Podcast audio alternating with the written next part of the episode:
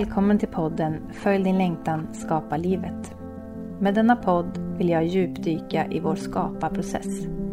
Hur vi skapar våra liv med lätthet genom att lyssna på vår inre äkta längtan. Att gå från ord till handling, även om man känner rädsla. Jag kommer bjuda in olika personer som älskar att vara i skapandet och de kommer få dela med sig av sina nycklar i att vara i flow och inspirera dig att ta dina egna modiga kliv i din längtans riktning och bli en superstjärna i att skapa ditt liv. Jag heter Nina Thorén, är konstnär och bor på Österlen. Välkommen till min podd.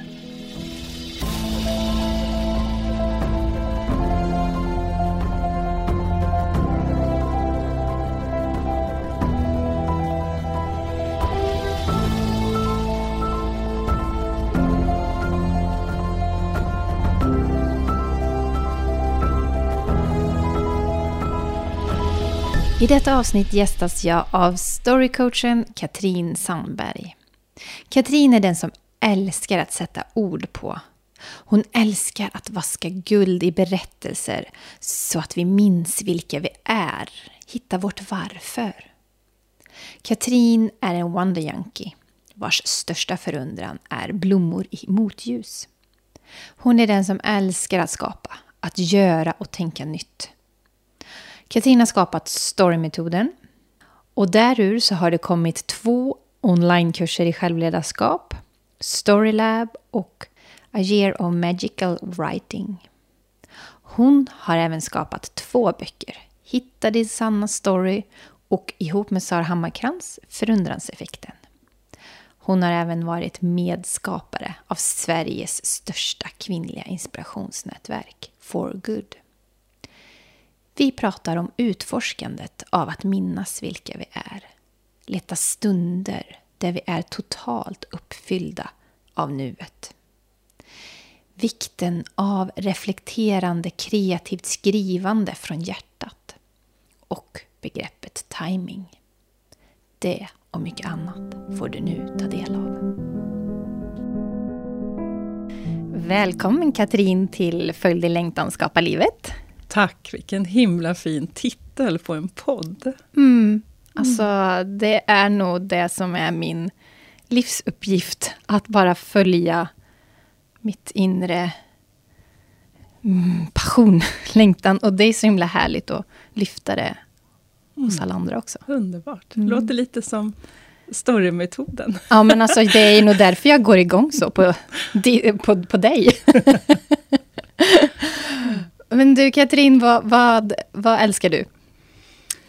Jag älskar stories. Det gör jag. Eh, jag tänkte nästan om det där kändes lite, sådär, lite tjuvigt eftersom jag jobbar med berättelser och kallar mig storycoachen och så vidare. Men eh, nej, alltså att älska stories, att älska ord, berättelser, allt ifrån enkla strukturer eh, så, till hela livsberättelser. Så, det har alltid varit min passion. Och nu jobbar jag med den. Ungefär ja. så.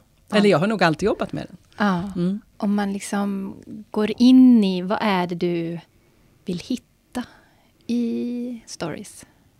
Det som jag har kommit att dedikerat jobba med då, det är ju att jag vill hitta kraften i våra livsberättelser. Det är som att jag, jag vet att det finns guld och så har jag siktet inställt på det. Om det skulle gå som jag sa då, jag kallar mig för storycoachen och, och jag storycoachar, men skulle det gå till en terapeut, då letar man kanske inte guld. Alltså då får du ju hjälp med att reda ut ett härvigt garnnystan som tynger dig. Går du till en etablerad coach som jobbar så som den är ämnad att göra, och nu hårdrar jag generellt, så hjälper den dig att ta dig framåt, att nå vissa mål och så vidare. Men det jag gör det är att jag lik terapeuten tar dig tillbaka i hela livsberättelsen.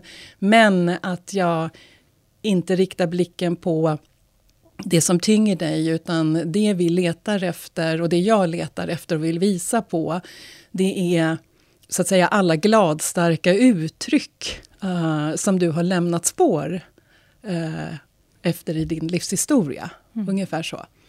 Så att när du har uttryckt dig, när det har blivit en händelse eller en situation eller ja, något liknande så, och du känner att nu är jag uh, i min kraft, och nu är jag glad, nu känner jag mig bekväm, nu känner jag mig som jag, nu är jag i flow och så vidare.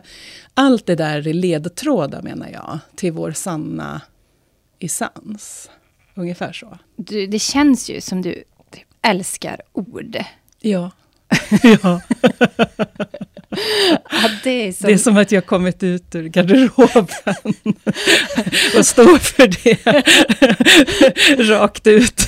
Men jag kan säga, alltså, ja. du har ju fått mig att typ älska ord. Mm. Uh, förut, det är ju som ditt medium. Mm. Mm. Jag har ju haft ganska mycket med färgen och mm. vatten. Vatten och färg pigment har ju liksom varit mitt sätt att uttrycka mig. Men samtidigt så är det ju också att ett intresse av att sätta ord på saker. Ja. Och någonting som du har nämnt är just det där att reducera. Ja, kan inte precis. du berätta lite mer om det? Inte koka soppa på en loppa, men, men reducera tänker jag att när det sägs, jag är inget proffs, men jag vet att när riktigt duktiga kockar gör den bästa såsen, då måste man reducera. Eh, så att säga koka ur, vänta, vänta, liksom tills det dras ner, ner, ner och få fram all kraft, alla smaker, alla essenser som det är möjligt att kunna uppbringa. Och ungefär så jobbar jag med mina klienter och i mina kurser och så. Att kanske liksom inte yvigt tänka ja men det där är din berättelse och så vidare. Utan om man ringar in eh, ett område, att här har du din lust och din längtan, här blir du gladstark. Då vill jag jobba med reduktionen. Så att, som du är lite inne på, till slut så kanske det kvarstår ett enda ord som kan bära den känslan som gör dig gladstark. Så att ibland så kan man gå härifrån med en uppsättning fyra ord. Jag säger härifrån för vi sitter på mitt kontor. Mm. Ja. Vi sitter på Mosebacke torg. Ja, jag ja. slogs av när jag kom hit att det var så himla lugnt och härligt. Mm. Ja, men det är en sån fin plats. Mm. Eh, men jag tänker att när du går härifrån så har vi oftast jobbat fram så mycket essens av dig så att vi sätter ett ord på det som jag då brukar kalla varje urkraft, för egentligen är det det vi eftersöker. Vad har funnits med dig från, från första början? Vad, vad finns det för urkrafter med? Och kan man då hitta ett ord för det och ibland kan det vara rättvisa, ibland kan det vara styrka, ibland kan det vara framåtrörelse ungefär så. Men det viktigaste är alltid att det här ordet är någonting som är självupplevt genom dig. Och genom att du säger det, precis som när jag säger jag älskar stories, då är det som att jag blåser liv i det här reducerade hjärteordet som har blivit stories.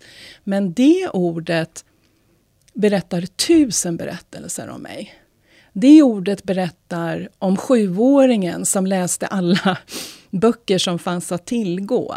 Den berättelsen berättar om hon som valde latin och älskade det och gick in i ordkonstruktionerna och ordbilderna och det var som magi. Och den berättelsen, ordet story, förstår jag också berättar om hon som valde kommunikation och marknadsföring och konceptutveckling. För det var kraften och glädjen att sätta ord på. Och det är hon som idag jobbar med story coaching och så vidare. Så att det är precis det där att vilket ord kan få det reducerade ordet, hur mycket kan det hålla? När man jobbar så, då är det allra viktigast vad som händer i en själv. För många gånger är det som att vi ska prata som för andra. Men Jag jobbar jättemycket med att, att det vi säger, att det som händer är vår först, att det blir vår första spegel, att den här meningen det blir som en första spegling till mig istället för en kommunikation till dig. eh, och då är det som att, ja, ja men den är ju jag. Och jag inbillar mig, eh, eller mer än inbillar mig, jag känner ju att jag blir som stadigare, lite gladare eh, så, när jag får berätta den här meningen om mig själv. Och jag vet att den brukar tas emot på ett fint sätt av mottagaren också. För det finns någonting med autenticitet och frekvens, tänker jag, i de här välvalda orden. Det är det här som är så spännande då när du säger vad håller du på med Katrin ungefär? Det ser ut som att du älskar ord. Ja. ja, men det är det här som är så att säga min egna empiriska studie ungefär. Hur mycket väger ett ord? Hur mycket kraft har ett ord? Hur mycket sanning kan man uppleva? För egentligen är ju ord låneord. Alltså vi, vi kan ju alla använda samma. Du kan ju också säga älskar stories. Ja. Men på ett annat ja, sätt liksom, det, ja. som, som slår an i mig, vart, mm. vart det träffar. Liksom. Ja. Igen då, apropå det här med reduktionen, att, att jag, jag tänker mig att ju mer jobb, eller liksom, det behöver inte handla om volymjobb, alltså som mer jobb, men att, att, du, du går in i att försöka söka och skanna av. Vad är det på riktigt som tänder mig och vad som över tid eh, är det jag återkommer till. Här någonstans så finns det en mening. Här någonstans finns det en, ett ord som ligger bortom för egentligen våra yrken. Mm. Det beskriver ens kärnvärden. Ja, liksom. ja. Ens medfödda urkrafter. Mm. Mm. När vänder man sig till dig som storycoach? Kan det komma, men kanske kan det vara runt 80 procent som ändå kommer i någon form utav, alla är på en, på en bra plats och då apropå terapi eller storycoaching ungefär så. Um, så du är på en bra plats i livet men du har den här frågan, det är någonting mer. Vad, jag har gjort det, jag har förstått det, eller vad är mitt nästa steg? Eh, då är det här någonting som jag märker att, att människor svarar an på. För du kan så att säga hitta dig själv bortom den du blev. Mm. Ja, precis. Ja, det är som att, oj, jag ska vara kirurg hela livet, eller, mm. nej, jag har aldrig haft kirurg, de vill säkert vara det hela livet, men för, du förstår vad jag menar, att, att det, ja, men jag har frågor, är det här allt, vem är jag, vart är jag på väg, ska jag välja höger eller vänster, ungefär så. Mm. När man står vid där, när, man egentligen kanske vill hoppa, ja. och vet inte riktigt nej. Var, vart, vart känns mest liksom. Mm. mm. Därför att det kommer så mycket huvud med eh, under livets lopp, så att säga. Och när jag säger det så handlar det om hur vi borde vara, hur kulturer är, hur eh, skolan ser ut, hur vi ser på prestation, leverans, karriär, eh, yrken, titlar, positioner och så slänger vi in eh, lite lån och kanske skilsmässa, alltså privata situationer. Så att, att, eh, att ha allting klart för sig hur det liksom känns och pumpar i, i lustcentrat. Det är inte så jäkla lätt alla gånger. Nej. Man behöver bli speglad ja. och sedd. Ja. Du, ta, ta oss med lite på din resa till där du står idag. Vad, mm. vad, vad för vändningar har du gått igenom? Jag... Om jag ser lite mer karriärmässigt så, så um, är väl den första vändningen, för att de två första jobben som jag hade var anställningar. Så även om jag ser mönstret för att jag är en nyskapare och nystartare så var det inom nya branscher, så att säga. Så var det fortfarande att jag var anställd. Så när jag... Eh, ja, kommer inte ens ihåg åren, men vi säger runt 98 när jag befann mig på um, en av Stockholms första webbyråer som projektledare, marknadsförare. Då blev det, jag vet nästan inte varför längre, att jag eh, startade eget.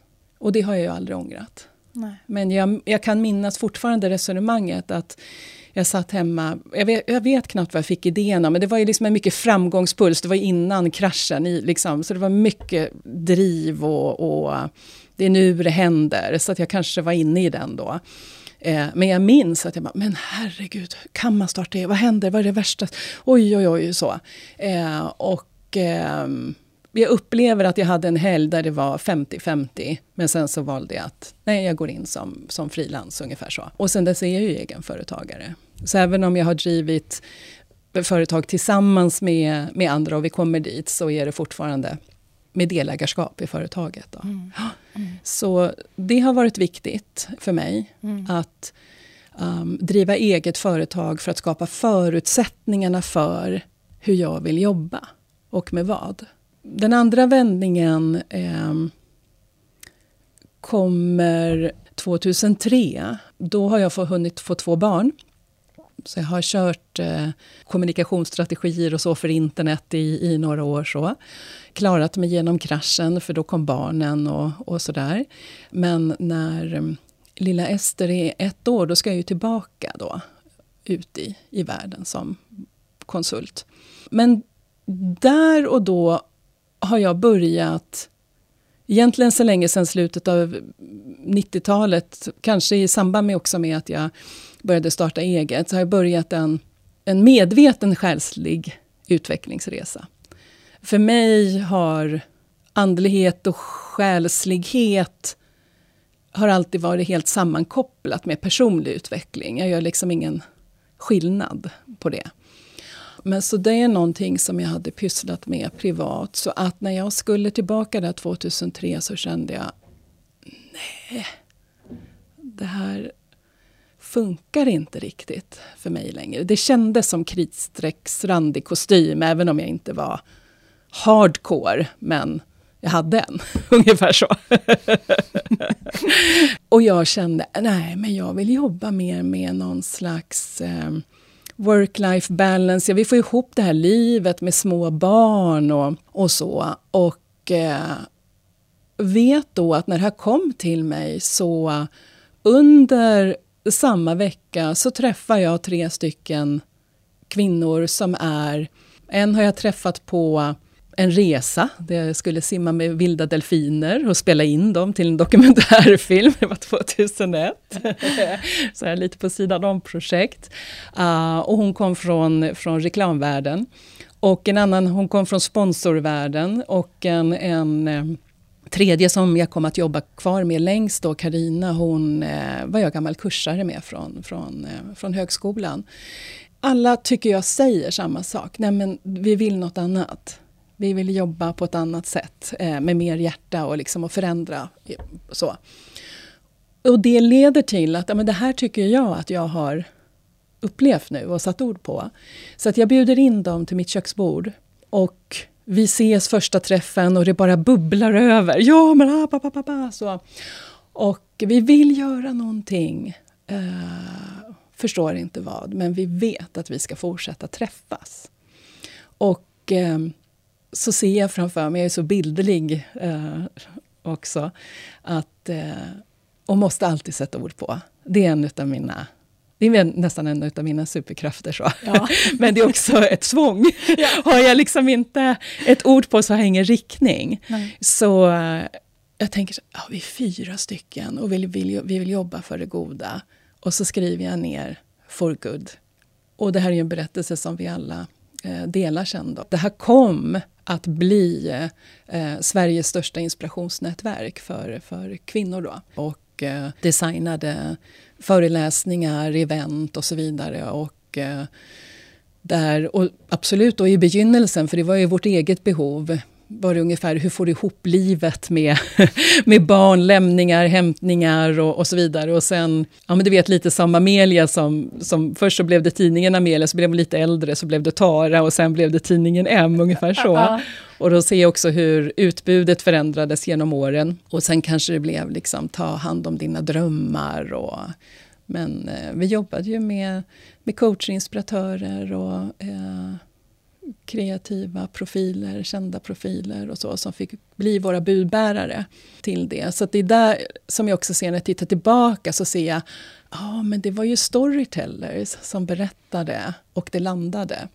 Men det visste jag inte då, det hade jag inte ord på då. I det här sammanhanget så eh, befann jag mig i, i eh, drygt åtta år tills jag började tappa en känsla. Och varje gång jag dök upp på ytan och skannade av med huvudet och såg hur bra jag hade det eh, och så vidare så men skärp dig Katrin. Det är bra, lugna ner dig lite nu. Det, mm. det är fine. Det här borde vara det som det jag... Det borde. Mm. Men till slut gick det inte längre så utan att eh, ha någon vidare plan än att på något vis rädda det här bråkiga och förvirrade på insidan. Så, eh, och då var det bara jag och eh, en till delägare kvar. Vi var två som hade drivit det ganska länge då. Så fick jag berätta att Nej, men jag vill gå vidare. Och så lyckades vi eh, lösa det. Hon hittade en perfect partner och de har drivit det vidare och nu kanske det är under förändring. Men, men där började ju det, den resa som tog mig in i det då som skulle bli storymetoden mm. och storycoachingen. Och nu sitter jag, nu är ju nästan, det är ju över tio år sedan. Ah. ja. Men det är ju också en eh, fin grej att få börja tillsammans med några andra som har samma längtan. Att utforska det. Ja. Men samtidigt sen så kanske du såg andra sanningar om dig själv som gjorde att ja. det inte passade dig i Nej. den formen. Liksom. Nej. jag kan du... se idag, det är ju... Jag brukar ofta också jobba med konceptet, i alla fall i mina utbildningar, med att connect the dots, så att man på något vis vänder sig om för att förstå lite nuläge och ibland till och med förstå lite vart man ska, så försöker vi alltid febrilt att bara spekulera och titta framåt. Så. Vad, är, vad kan det vara? Så går vi till en kristallkulegumma eh, eller så går vi till en coach och så vidare, eller går en kurs. Så. Säg vad jag ska göra.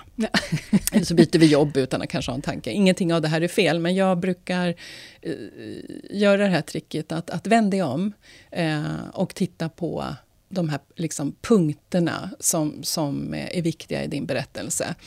Och eh, i efterhand har ju jag sett att jag har följt min röda tråd Även om det inte känns... Varför skulle jag lämna det här nu? Det är ju egenskapat i lust så, mm. som var bra så länge. Men idag kan jag se att om en av mina urkrafter eller ledstjärnor på något vis handlar om att minnas den jag är, så ser jag hur jag delade det syftet under inspirationsnät nätverkstiden på bästa sätt med de medel jag hade tillgång till då. Den kunskap jag hade då. Och det blev att använda andras röster, att använda andra som stod på en scen och pratade om att du kan få ihop livet så här, det finns mer i livet än det. Um, from dreaming to doing uh, och, och, och, så vidare. Men idag så ser jag att jag, jag visste inte det då, men det var min själ som visste du ska fortsätta göra det här men du måste göra det på en fördjupad nivå. Så att jag på något vis skulle gå från inspiration till mer hands-on. Lite så som du och jag sitter här, att mm. Eh, mer hjärta till hjärta. Ett, ett, ett fördjupande sätt att hjälpa dig att minnas vem du är. Det blev ju då storymetoden, men det visste jag inte. Nej. Utan först ska man bli förvirrad och skitnödig. Ja. det finns ju inget härligare än när de där små insikterna landar igen. Och sen har jag upplevt att det kanske kommer en insikt och så landar den lite lätt bara. Mm. Och sen så går det en tag. Och sen kommer samma insikt igen, fast från ett annat håll. Och då är det som att det går djupare. Exakt. Det behöver komma lite från ja. olika ställen, olika situationer, mm. olika... Och att det är någonting som svarar an i en och sen till slut så är det så sant för en. Exakt. Så att då är det bara, då finns det liksom inga hinder Nej. längre. Det är precis så, det var fint beskrivet. Jag tror också att det är som en slags mognadsprocess. Och ibland så vet jag att vi är många som tror att när vi kanske bara har de första ledtrådarna för att de känns så tydliga. Oh, vad ska jag göra nu är det dags nu? Och så, så säger någon kör. Eh, men det kanske inte är då som det kör utan det är precis som du säger att man väntar in några till ledtrådar till. Mm. um, Och rätt vad det är så är det läge att röra sig. Då brukar omvärlden säga vad modig du är. Men då säger jag, men då är det ju inte mod. Alltså det är bara rörelsen som, som är oundviklig. Ja, det är bara, det är bara självklart just ja, då. Ja, då kan man vara rädd men då, ha, då är det ändå the point of no return. Genom måleriet fått väldigt många insikter i mitt liv som helhet. Och där känner jag att jag har fått träna upp mitt tillitstänk. Mm. För jag jobbar inte med att jag har redan bestämt mig för vad det ska vara innan, utan väldigt intuitivt. Och då måste jag ju hela tiden ha en em, dels självkänsla över att ja, men det kommer ju bli något till slut. Fast jag vet ju inte. Nej, Att jag hittar vägarna medans jag går. exakt. Mm. Jag tror det är ju så som jag kom att skapa det som blev storymetoden. Jag tror att om vi är fler som kanske skulle använda oss utav the artist's way då. Eh, eller eller din, din väg. Så tror jag att vi, eh, jag brukar predika det lite, för jag tror faktiskt att vi kan skapa det är så vi skapar helt nya yrken, det är så vi kanske skapar lite mer unika erbjudanden. Det är framför allt så som jag tror att vi skapar hållbara roller och uppgifter och kanske företag eller yrken då för oss själva. Därför att vi väntar in, känner in, väger, bedömer, lägger till, lägger ifrån, väljer att vara i process istället för att sätta på sig skygglappar så att säga och ta sig från A till B. För det är så mycket som kan hända och göra att man behöver vrida och, och Ehm, justera lite eh, under resans gång. Och världen är häftig för att om du går i lust eh, och i en slags, men nu mår jag bra, nu känns det här bra. Eh, då möter också världen oftast upp med en människa eller ett kontor på Mosebacke. eller, ja, men liksom att, som att, som att ah, nu, världen spelar in. Rumstiden. Ja, man, har den här, man har på något sätt en övertygelse om att universum är god. Alltså att det, det, det, det kommer att lösa sig. Mm. Det, någonting kommer till mig när Mm. det är dags. Nej, men det är närvaro och tillit. Och Mm. brukar prata mycket om eh, timing. På en av mina årskurser Storylab så har vi en hel modul tillägnat att försöka dissekera och avkoda berättelsen om tid. För att vi är så fast i den linjära tiden och hur den begränsar oss. Tid är ju egentligen en story, det är ju ett koncept som vi har enats om att Ja, precis. runt. Det, ja, det är liksom en, en logistikfråga från början. För att vi ska kunna liksom Ja, träffas. så att man skulle hämta malmen rätt i Göteborg när det kom från Kiruna. Ja. Eh, eftersom det skilde hela 15 minuter i soltid då, som man hade innan. Men ehm, där för jag in tankarna väldigt mycket på timing. Jag pratar om vertikal tid istället för den här horisontella springa längs linjen. Den är klurig, att på något vis vänta in. Är det läge? Lite av det vi pratade om innan faktiskt. Att på något vis bedöma. När prokrastinerar jag? När trycker jag på? Någonstans mittemellan så finns det ett perfekt nu. Det som eh, grekerna kallade för kairos istället för kronos då. Ah. Ja, så kronos är ju, det här hände då klockan 15.22, ungefär så. Mm. Men Kairos beskrev liksom en större upplevelse av tiden. Den som inte är lika mätbar. Så ja, men på något vis att, att ta in det konceptet, att utvidga begreppet tid och är det verkligen nu och imorgon som det här måste vara färdigt? Och jag vet att det går emot dead, ord som deadlines och föreställningar om Men det är 9 också- to 5. Men Ja, men det är också en sak Mm. som man kan faktiskt besluta sig om, om man vill, vill vara med i den verkligheten eller inte. Alltså, visst, Ja. lite om man, vill, om man ska samarbeta med människor kanske Mm. behövs den. Mm. Men eh, ja, intressant. Mitt le, min ledstjärna förra året var tidlöshet. fint. Mm. Och den har verkligen manifesterats på många olika sätt i livet och i skapandet. Som då har gett sig uttryck i att jag faktiskt, min känsla av mm, stress, eller liksom, jag Exakt. känner inte lika mycket stress när Nej. jag känner tidlöshet. Nej. Så det påverkar ju mig positivt på så många andra plan. Ja. Och förutom att du går in i det tillståndet så att säga för att du vill medvetet göra plats för det, för det sättet att leva och navigera så tänker jag igen då, tänk igen på ordets kraft som Mm. du nu, alltså du har lyckats reducera, inkapsla hela det löftet och hela den vägvisaren i ett enda ord. Så bara du säger tidlöshet så lovar jag, för jag såg en förändring i din kropp nu, så var det som att det skickade ut signaler och gjorde dig liksom mer avslappnad. Inte att du har suttit spänd här, förstår du vad jag menar? Men att jag, jag såg hur det mm. skapade en energi i dig. Det är så häftigt hur man då kollar av sin eh, tillvaro med det här ordet nästan. Ja. Är det här tidlöst nu, när jag väljer det här? Exakt. Nej, det, nej, nej, det blir det ju inte. Nej. nej, nej du ska ju inte välja det. Nej. Så det är eh. därför just det enstaka ord kan vara så otroligt eh, riktgivande. Ja. Men jag blir så nyfiken på uh, dina utbildningar. För du har mm. två olika igång nu va? My ja, för nu har jag skapat något nytt. ja, det är underbart. Men jag har um, framförallt då som är mitt åtagande då eh, till mig själv och till världen, alltså till er, det är mina två årsprogram. Tidigare så har jag bara haft Storylab. Och eh, vi är inne på femte året nu som jag erbjuder den eh, utbildningen. Men hela bakgrunden till den är att, att, precis som vi har pr pratat om i det här samtalet, när man förstår hur vi orienterar oss eh, efter berättelserna som vi eh, säger till oss själva och utefter de berättelser som världen säger hur vi ska vara.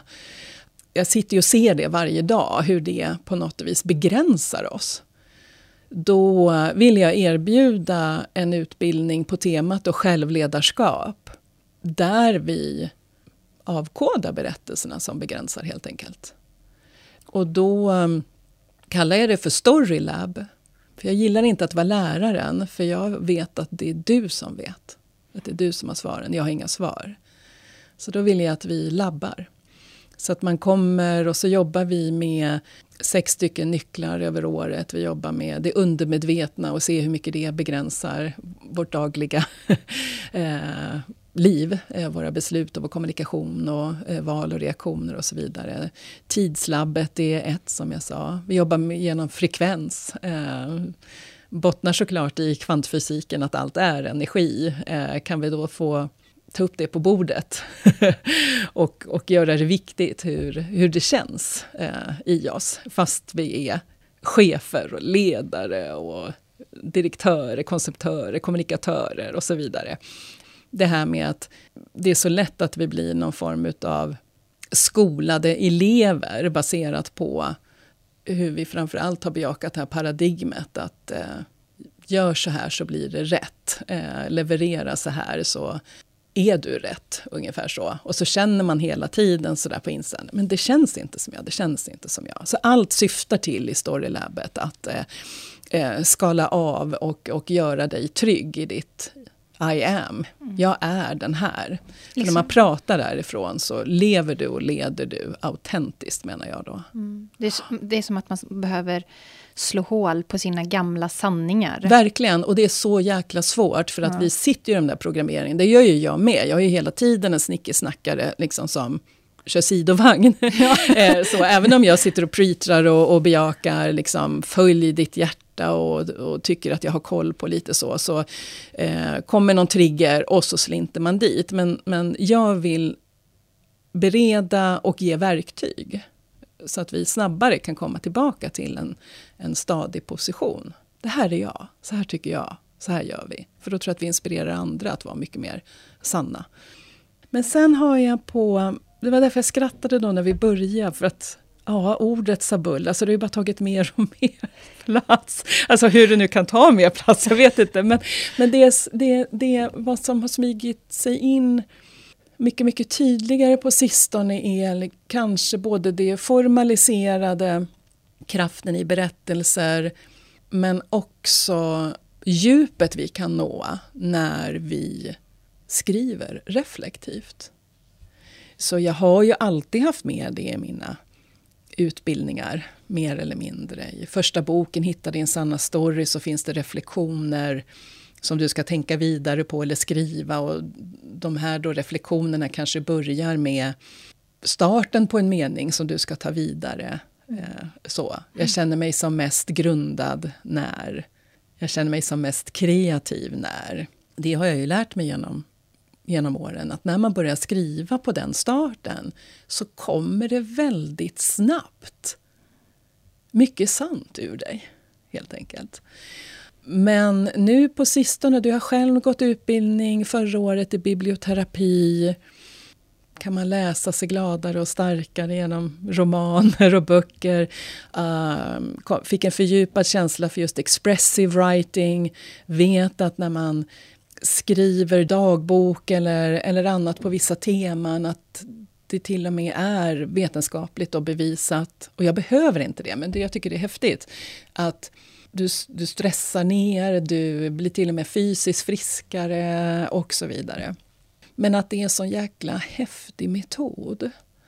Och eh, inför sommaren som var så hade jag ju massor med såna här gamla starters, börjor. Och någon gång så hade jag, för jag hade haft en idé om ska jag göra en bok sådär 52 veckor till. Och jag är en, en, en börjare, sen så...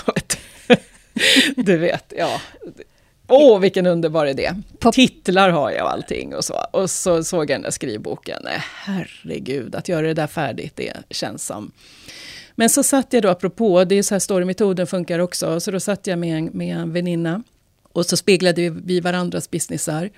Och så sa hon, ja men vad har du nu då? Ja men jag har ju den där boken, jag har den. Nej men vad fan, liksom jag får, jag, jag får ingen, känns det rätt? Alltså som i att det känns lätt. Nej, det känns bara tungt. Så det, det, är någonting som jag brukar fråga. Ja. ja. och ändå är det något som lockar. Så, ja. Men vad är det, om det inte är bok då? Vad, hur skulle du... Och då kom jag på, men gud det är skitlätt för mig att publicera på Instagram. Vi lirar, jag och Instagram. Det är lätt för mig att öppna appen, da, da, da, da, da, och, och så. Hur det än blev, så blev vi att det där, vi där och då födde Nej, men jag startade ett pop-up-konto på Instagram. Och så är det först och främst för mig själv som jag lovar att varje dag under 21 dagar i juli så kommer jag lägga ut en sån här börja för de som vill hoppa på och eh, skriva sig in i sig själv. Ungefär så, med hjälp av, av börjor. För då visste jag att även om jag hade de flesta börjor så hade ju inte jag liksom skrivit hela texterna och övningarna. Och då visste jag att om jag höll mig själv gisslan, eh, fast på en plats att det känns lätt, då skulle jag ha de här 21. Och sen så, igen, vi måste ju ha ord, vi måste ha ett namn. Mm. Och då blev det My Storycation. Mm. För att det skulle vara under ledig tid. Liksom. Och eh, Ja, det var kanske 1200 som hoppade på det där kontot. Och jag vet ju inte hur många som skrev. Och som sagt, det var inte det viktigaste för mig just då. Utan det var att jag showed up mm. och levererade de här texterna. Men sen blev det ju sån otrolig bonus som jag inte kunde ha föreställt mig eller räknat med. Och det var ju feedbacken. Och det kan ju vara börjor och övningar som är allt ifrån jag skrattar som högst när eller min takt och mitt tempo ser ut så här. Men det kom in, det här är bland det bästa jag har gjort. Eh, dagens övning hindrade mig nog från att ta ut skilsmässa. Och så vidare. Så att verkningsgraden var sådär, wow. Det var väldigt fint när det var över. Mm. Sen gör jag som jag, jag, jag, har lovat mig själv ända sedan jag eh, gick in i det som blev storymetoden då, sen över tio år tillbaka. Att förstå mig rätt nu, liksom att aldrig skapa med huvudet. Att aldrig Nej. springa före med huvudet. Nej. Så att när jag skapar så är det så här, ja, det där My Storycation, det var 100% sant. Alltså i det, i det jag skulle göra just då. Vad är din nästa plan då? Nej, det hade jag ingen. Men däremot så gick jag dit och var lustfyllt och då blev det några kurser på sånt tema, några internationella sådana mm. kurser, creative writing och, och så. Och Eh, och sen framåt kanske oktober eller någonting så var det som att, eh, apropå det här med timing eh, eller när man tycker att man får en idé men som igen då är hållbar, så föddes ehm, idén till My year of magical writing. Och den har vi precis startat, den mm. årskursen då. Och då kommer vi gå in i så, så kallade, allting är online, men vi kommer gå in i så kallade skrivhelger.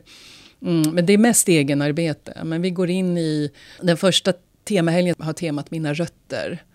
Och då kommer vi börja på morgonen med en Flow Friday-session tidigt på morgonen när jag berättar temat och så gör vi några skrivövningar tillsammans på Zoom. Då. Men sen får man som en workbook med den här typen av anpassade övningar som jag skapar då. Man skriver sig in i sig själv. Och på måndagkvällar, Magic Mondays, så har vi en debriefing på Zoom där vi kommer att lyfta vad, vad väckte det här och så vidare. Så det här är ett projekt som jag inte har gjort, men det är som att jag ser det framför mig. Och plus att jag är helt öppen för att någonstans i den här strukturen så kommer vi även samskapa det som, som sker då. Mm. Så det är otroligt, jättefint bifall också med de som har hoppat på. Jag är jättepepp, mm. jätteglad. Jag är också väldigt sugen på den faktiskt. Ja, men den, den har en energi i sig och den kommer ju absolut från mig då först eftersom den fanns i mig först. så. Men den stärks för den finns i deltagarna. Så det är som... Eh, det blir synergi. Och i det, i en sån känsla, sånt här kan man ju självklart göra själv. Du kan ju leta upp liknande saker i böcker eller någonting. Men det är det här eh, att på något vis vara själv, jobba själv i det, men ändå i en tillsammans-energi. Det är ju häftigt och det är ju det jag fick med mig från For Good-tiden också. Det är därför jag ändå återkommer till, till kurser. Och den här processen nu du kommer att gå igenom med att skapa den här kursen, kan du inte med, alltså Berätta både... lite om när du, när du skapar kurser och sådär. Mm. Hur, hur, um, hur jobbar du? De senaste åren, definitivt sen eh, det första Storylabet eh, 2019, uh, då har jag, det är som att jag har tagit ett ytterligare steg in i mitt eget varande och görande. Alltså både som person, det är parallellt då, och hur jag vill driva business.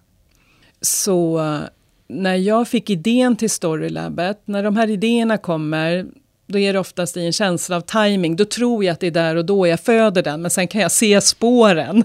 Att de, det ligger ledtrådar liksom bakom mig som ett följe. Som ändå byggt upp till, oh, Eureka, nu blir det så här, ett Storylabbet ettårsprogram som så. Eh, då kan det oftast komma namnet, det kan komma strukturen. Sen har jag också en ganska grundad erfarenhet i att skapa event, utbildning, alltså så ända sen, ja, ända sen jag började jobba. Allting har ju ändå rört sig en karriär inom det, så att säga. Så det, kommer, det har en lätthet för det. Så att sätta samman och så, det är inga problem. Men vad jag sa då, det var att jag valde ut hundra stycken av alla som har gått och gjort mina guldkompasser. Så de visste vem jag var. Och så skickade jag ut det första inbjudningsmejlet till Storylab. Och så sa jag, nu har jag en årskurs på gång som kommer ha det här syftet. Att avkoda liksom våra berättelser där vi fastnar och fastnar. Att ge stöd till det. Jag vet idag inte temana. Utan det kommer vara sex stycken och allting kommer se ut så här och det kostar så här. Så om du hoppar på så får du ha tillit till den processen. Och eh, 40 hoppade på. I det så designades det året. Det var som att det första steget visade sig, ja men det, det blir det. Det andra kom när det kom. Men det som är intressant, eh, förutom att få den otroliga uppbackningen och tilliten, mm. Det är ju helt otroligt. Men det är samma sak med magical writing. Jag kommer ju dit. Men, men det som skapades då, det är faktiskt precis samma innehåll. Även om det har förädlats och jobbats om lite, lite så, man lär sig av erfarenhet så, så är det samma innehåll som Storylab sen kom att bli de följande åren. Men jag hade inte designat det färdigt. Jag har märkt att när jag gör de här skapande då blir det bäst när jag väger in i, i ett slags nu. Vad är det mest relevanta temat just nu för den här gruppen, för det här och så vidare. Och, och det brukar generera mest eh, utfall. så. Sen har jag haft vad jag skulle vilja kalla för undercover-grupper. eh, så att oftast de som har gått de här labben, eh, då har vi fortsatt några år efter. Och de, eh, det kanske är fyra heldagar på ett år. Um, som jag kallar för Bonfire Beauties till exempel. Att vi sitter runt lägerelden. Där har de ingen aning om innehållet. Det är nytt eh, för varje gång för den gruppen. Så det kan vara att det blir eh, ett tema runt utanförskap. Det kan bli ett tema om värde, självvärde eller så. Men det vet jag inte innan. Nej. Och det säljer jag inte in. Så det behövs en otrolig tillit till, ja. till mig och processen. Mm. Så att nu inför eh, Magical Writing så, så har jag gjort på precis samma sätt. Även om jag har gått ut då på Instagram och sagt kom och köp eller det här har jag i pipeline. Så ligger liksom hela strukturen som jag har berättat här. Uh, men jag vet bara de två första. Uh, det är de jag vet. Så vi har mina rötter och sen vet jag att det andra kommer vara min inre varg. Mm. Uh, så får vi se. Precis på samma, samma sätt nästan som när jag skapar en tavla. Ju. Mm. För jag skulle inte klara av att jobba på något annat sätt. Nej. Jag skulle, det skulle liksom hämma mig. Ja, exakt så. Ja. Och, jag, och nu när jag vet, jag vet ju att det blir bra. Ja. Det här är också ett sätt, sånt som jag stöder i Storylabet och egentligen med all form av storycoaching. Att ja, sen finns det ju en bisittare igen som säger så här, men så kan man ju inte göra. Nej, precis. Alltså, det är ju inte seriöst, eller det är inte det. Nej, men det krävs ju också någonting från den som hoppar på. Jag är öppen med kontraktet. Mm. Det här är det som gäller. Och sen om du är en som inte tycker att den här strukturen känns bra, då är ju inte det här någonting för dig. Nej. Så det är bara... Och samtidigt så är det det för 40 eller för 30 eller för andra. Och då, då bedömer jag det, ja det är vi mm. som kör nu. Ja. Uh, och... Uh, jag gör ju allt, jag gillar ju den för jag, det blir en all in energi för mig. Det är som att jag går och vankar och skapar. Och du pratar ju mycket om skapande processer. Mm. Mm. Jag är en skapande människa. Det här är en jätteviktig del utav mig, att vara i eh, en skapande process. För att jag blir mer, eh, jag blir bättre. Mm. Jag upplever att jag blir bättre. Ja, och ditt medium är ju ord. Mm. Som sagt va. Mm. Dina ord har ju faktiskt fött två böcker. Eller hur? Jo. Tillsammans. En, st- äh, ja. Hitta din sanna story. Den, den, det är din egen. Liksom. Ja. Och sen har du skrivit en bok om förundran. Ja. Mm. Förundranseffekten med Sara Hammarkrans. Ah. Ja, jag älskar um, förundran är ju mitt livs elixir. Liksom. Mm, kan jag tänka mig. Det kan jag tänka mig. uh, underbar bok. Ja, men mm. den, är, den är fin. Den har fått så himla fint eh, mottagande. Så 2017 så kom storyboken som jag kallar den, alltså Hitta din sanna story. Den finns inte i, i, i, eh, i fysisk upplaga eh, längre. Den är slut, den finns som e-bok. Men, men där, det handlar om allting som som jag jobbar ut efter och kom på som har med storymetoden att göra. Att på något vis, hur kan du navigera utifrån att hedra kraften då i din livsberättelse. Den finns där, jag lovar. Det är lite det vi har varit inne på. Kanske också kraften i ett enda ord och eh, lite tips och tricks sådär. Men sen så blev det då eh, förundran som ville göra sig eh, hört och berättat. Och eh, den kom ut 2020. Då är det min goda vän Sara och jag då som, som eh, tandem skrev den.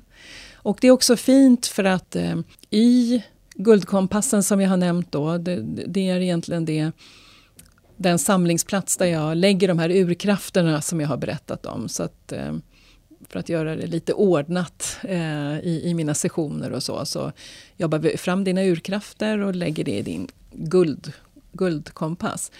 Men där hade jag under alla år vikt en dimension i guldkompassen till något som jag inte riktigt blev klok över men som jag valde att kalla för rötter och vingar. Att alla människor har någon form utav inre linje. Alltså det känns nästan som att det går längs ryggraden och upp genom kronchakrat eller huvudet så och på något vis sprider sig ut, eh, det jag valde att kalla det för vingar och kanske ner i form av rötter Och jag sa att det här är någonting som du blir bortom tid och rum. Du känner dig ett med och, och, och så. Du, um, ofta så, så upplevde klienterna den här känslan i naturen eller meditation eller någonting så.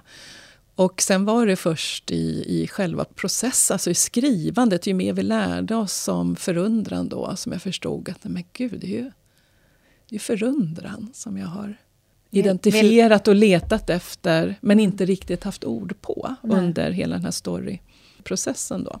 Men, eh, så det är också igen det här märkligt då med, med connected dots. Mm. Eh, så, att ingenting känns helt orimligt, fast man tänker, ska jag skriva en bok om förundran nu? Nej, men då blev det logiskt. Förutom att jag själv är en wonder junkie.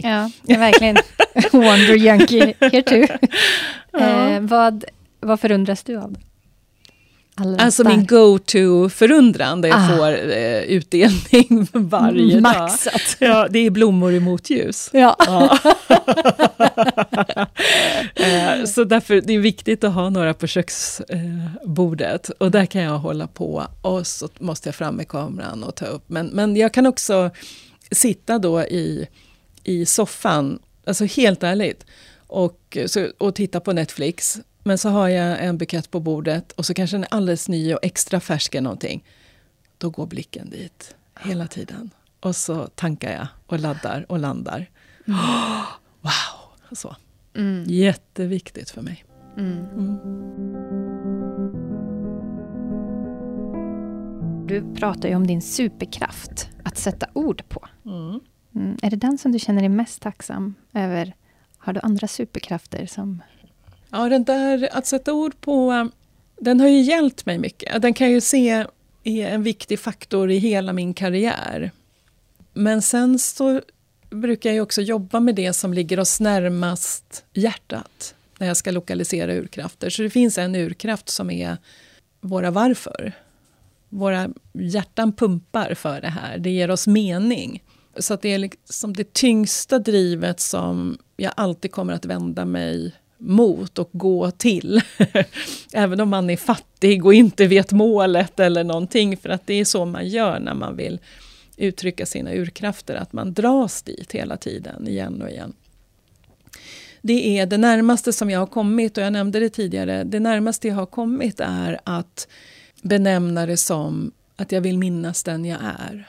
Om det är det jag själv finner mening i och längtar till hela tiden. Och det kan vara både existentiellt, andligt, själsligt men det kan också vara att jag vill psykologiskt eller förstå vad det är att vara människa. Eh, så.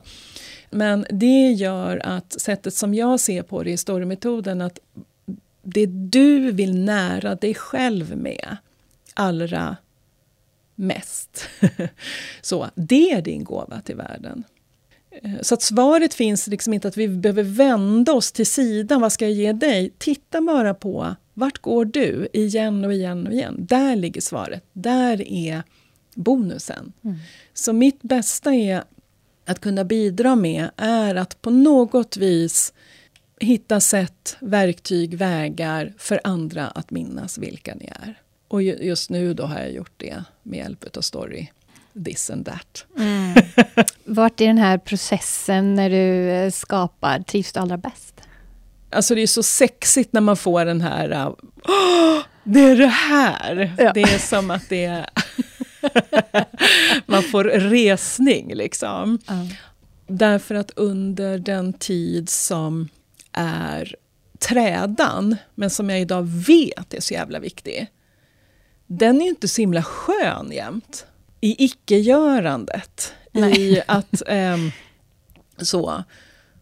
Samtidigt så är den, när jag liksom ställer mig utanför och tittar som att jag projicerar hela processen framför mig, så absolut så finns det en sexig del som är väldigt bländande och som lockar mig att säga den. Och samtidigt när jag ser hela cykeln så handlar det ju jättemycket om att eh, Ehm, jag har sån respekt för att ha skapat otroliga utrymmen för tid i mitt liv, i min, i min eh, affärsverksamhet också. Så att det, det är de båda. Sen är jag ju ja, vad ska jag säga, sjukt eller självklart, något på sju. sjukt lät så dumt, fult ord. Uh, nej men förvaltning är ju inte min grej. Nej. Så att jag försöker hålla det så kort som möjligt. Så det är väl därför just det här eh, Instagram-tricket som jag pratade om, att eh, ta gisslan på Instagram, säga att vi ska göra eh, en My Storycation, eh, så.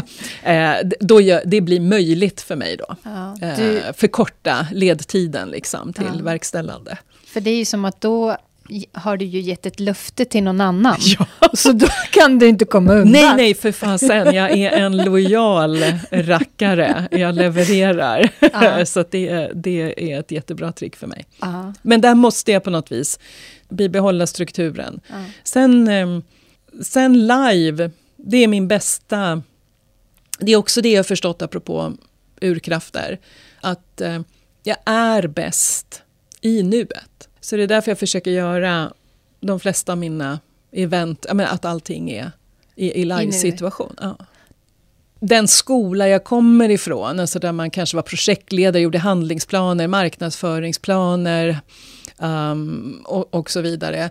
Där fanns det inte ett värde om jag inte typ gick hem och satte samman någon form av dokument eller och så vidare. Och varsågod, mm. det här det här är det. Mm. Uh, lite så. Och, och det, det, jag var tvungen att lära om och lära av det där att så här driver man business och, och, och, så. Eftersom jag inte heller kom från vare sig terapivärlden eller coachvärlden. Men att likheterna med storymetoden är mer lik den eh, än konsultvärlden som jag kom. Så var ändå mina referenspunkter konsulteri. Mm. Så. Eh, men jag lyckades skala av allting, att jag inte behövde gå hem och eh, ska, efterarbeta. Liksom, eh, efterarbeta. För det är där jag började, liksom, med mitt nya filter, började liksom, eh, hur, hur väger det här? Så kände jag att här finns det ju ingen energi. Nej. Om man ska hårdra det. Ja. Mm. Ja, så att jag försöker ta in det i, i rummet och i nuet, mm. eh, det mesta jag, jag gör då. Mm. Så det är, sån, det är såna där trick som vi jobbar igenom också när man går hos mig. Att på något vis att för att Guldkompassen kommer visa där du alstrar mest naturlig energi. Mm. På vilket sätt behöver du rigga din, din, ditt arbete? Exakt eller din, din, Exakt. Det, din är, fritid. det ja. är polstjärnan, mm. inte så här ser, mm. så här ska det vara. Nej. För det är så vi lever och verkar. Mm. Så, ja, men alla, så här. Så här. och sen så bara, ja men what if? Om mm. du skulle kunna utgå härifrån, hur designar du din dag då? Hur uh, lägger du upp ditt jobb? Hur, och så vidare. Mm. Det är det som jag tycker är intressant. Vad inspireras du av? Jag har alltid dragits till uh, changemakers. Det kan också vara en form av outsiders. Uh, sen konsumerar jag det mesta genom att läsa till exempel. Men att, att eh, eh, läsa om och följa och eh, sådana som, som har liksom alltid stuckit ut lite i, i samhället. Så. så det kan vara allt från Bloomsbury-grupper till beatniks, till exilförfattarna som satt på Dumago i Frankrike, Hemingway och Gertrude Stein och, och sådana människor. Och eh, eh, första hippiekultur, liksom att, att sån typ av människa som har ställt sig utanför och har andra existentiella, psykologiska tankar och värderingar, kreativa, hur man kan, alternativ, eh, perspektiv. Nej men jag är hooked, alltså där är jag jämt, ja. var det än är. Ja. Vart känner du att du har haft störst stöd? I, i min personliga resa ah, genom... Precis. Eh, Ja, men jag tycker att jag har en bra grundbult, grunduppsättning i mina nära vänner. De är, ser jag nu, de är alla likasinnade entreprenörer som på något vis vill designa sitt liv snarare än bara sin business. Um, så på något vis har det format så sen, sen eh, nästan 20 år tillbaka då. Så att det har bara blivit mer ett naturligt stöd och supportsystem mm. i när man gör de här som kanske ser ut som lite märkliga valen. Men då blir det inte det när man har några likasinnade. Mm. Då kan resten av världen säga så här. Eh, så. Och sen så tycker jag min man är fantastisk också, det tänkte jag på häromdagen. Eh, ja, men när jag var nervös och satte igång vi hade en intro-start här på Magical Writing. Det är klart att man är nervös. Och så peppen efteråt från, från honom. Du är bäst Katrin, du kan det här, jag tror på dig. Mm. ja men det är bra att ha någon som mm. tror på en. Ja. Vad, vad som det... än gäller. Eller hur? Ja, det är ja. fantastiskt. Ja. Har du läst någon bok på sistone som, du, ehm, som har svarat an hos dig? Jag är sån här som, jag läser ju lite hela tiden. Mm. Um, och har läst massor och glömmer. Mm. Alltså för att jag bara, nu, nu, nu. Men, men den som, som eh, senast gjorde ett större intryck av så, det var i höstas så läste jag Vägskäl av Jonathan Franzén, Crossroads. 800-sidig uh, generationsroman, ska jag vilja säga. Nej, men där, där fastnade det rejält så, mm. och hade god tid och hänga. hänga med de här. Hänga med de här karaktärerna. så, så, nej, men så det är jättefint. Men jag kan läsa liksom allt från romaner till eh, biografier. Och, men alltid en bok. Alltid Eller flera. Bok. Alltså, ja. oj, oj, oj. Ja. Mm. Läs, är du sån där som har flera böcker igång samtidigt? Ja. Eller? ja. Beroende på vad men, som... men, men liksom, sen, sen så brukar det välja. Så mm. när, när sen då Vägskäl, när jag kom in i den, då, då är jag ju inte otrogen med, med någon annan bok. Nej. Men, men, men eh, det kan vara tre till att börja. Och då blir det ju, om jag går in i Vägskäl, då ligger ju två påbörjade som jag sen då får. Mm. Fortsätta på, ja. tills när det känns ja. suget på den igen. Liksom. Ja. Vilken film i ditt liv har gjort mest mm. avtryck? Sånt där är också, det är, det är, precis på samma tema. Det är ah. nästan som att eh, film är mycket, mycket med mig. Har säkert någon som jag i efterhand säger, men Katrin, varför sa du inte det? Men, men till exempel igår så såg jag Roadrunner om kocken Anthony Bourdains eh, liv. Han, han, tog sitt liv eh, för ett par år sedan. Men en sån här liten kitchen rebel som, som eh, sen åkte ut och gjorde eh, reseberättelser under 20 år. Och då, blev, då kan jag också bli helt begeistrad, för det är en sån där person som jag pratat om. Lite outsider, lite liksom någon som... Ja, jag blir helt besatt. Mm. Så den gjorde ett jättestarkt avtryck. Sen kommer den ju inte i nästa podd på, på en sån fråga, så här, vad är din bästa Nej, film? Då så, är det någon ny då är det något ah, annat. Men det är så. Om du eh, skulle få um, möjlighet att säga någonting till ditt yngre jag, vad skulle du vilja säga till henne då? Jag tror jag skulle säga slappna av lite. Alltså mjukna lite. Följsamheten, inlyssnandet, det har kommit över tid. Och jag vet inte vad man behöver för att bli en klok människa. Var ganska kaxig och inte så inlyssnande. Ska jag säga. Mycket sånt där jag kan. Mm. Som tog mer kraft och tid och rum. Mm. Eh, så. My way. Det är säkert lite fortfarande my way, men, men, men, men helt klart på ett annat sätt. Lite mjuk, mjukna lite, lilla Katrin. Om du nu då skulle vilja reducera mm. lite trevliga, härliga tips till våra lyssnare. Mm. Att eh, just det där att få kontakt med sig själv, våga följa sin längtan och gå liksom där i sin längtans riktning. Mm.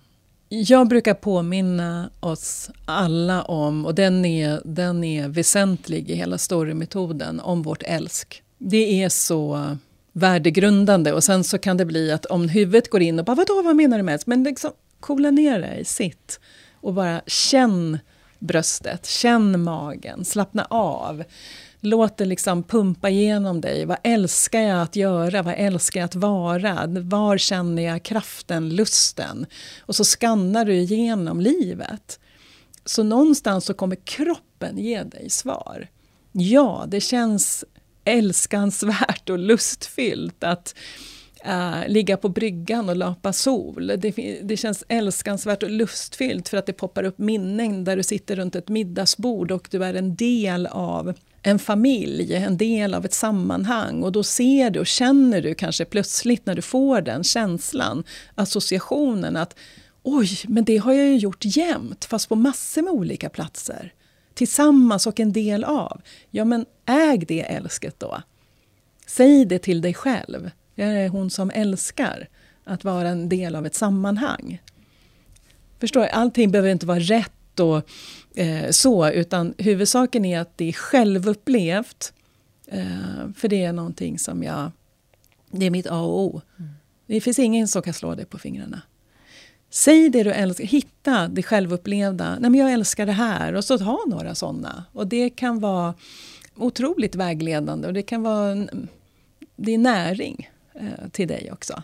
Så det, och plus att som jag brukar säga, får du in ett äkta älsk i ett mingel, i en, i en torr presentation eller någonting där vi inte känner varandra, då du vet sammanhang där det brukar vara, där man alltid börjar med, vad jobbar du med då?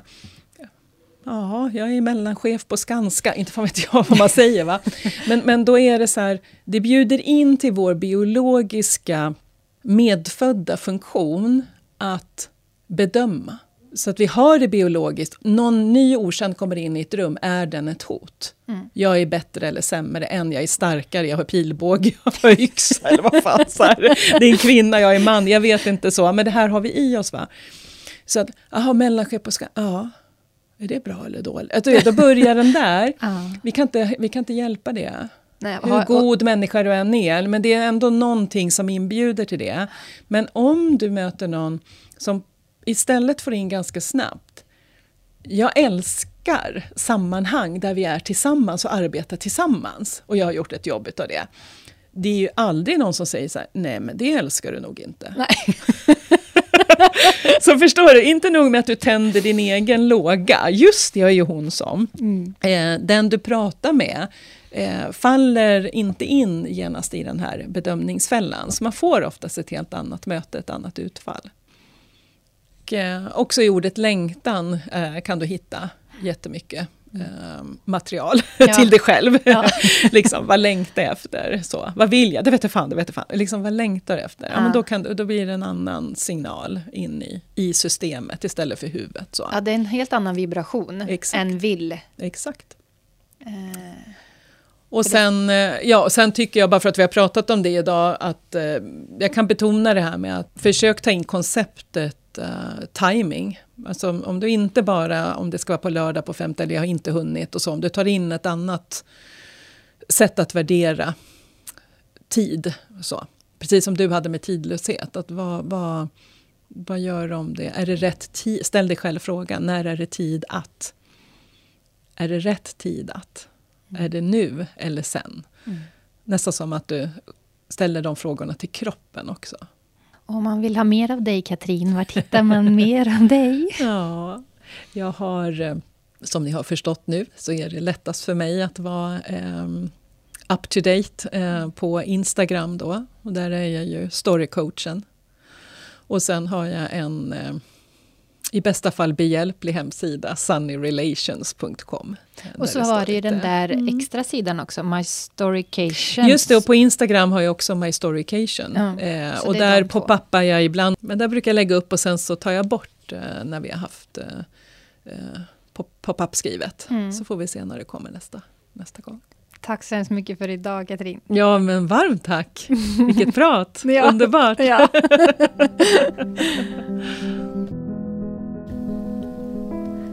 Gillar du det här avsnittet så tycker jag att du ska gå in på din poddapp och lämna en recension. Och eh, tryck gärna på prenumerera så missar du inte när nästa avsnitt kommer. Och du hjälper mig att sprida podden. Just nu så håller podden på att få ett eget Instagramkonto. Så gå in och följ kontot Följ din längtan, skapa livet så får du all boost som handlar om att följa sin längtan och allt som händer i podden. Och det är där jag sänder live. Så där håller du dig uppdaterad kring allting som har med podden att göra. Tack för idag och ha det så fint nu. Tack för att du lyssnar på Följ din längtan, Skapa livet-podden.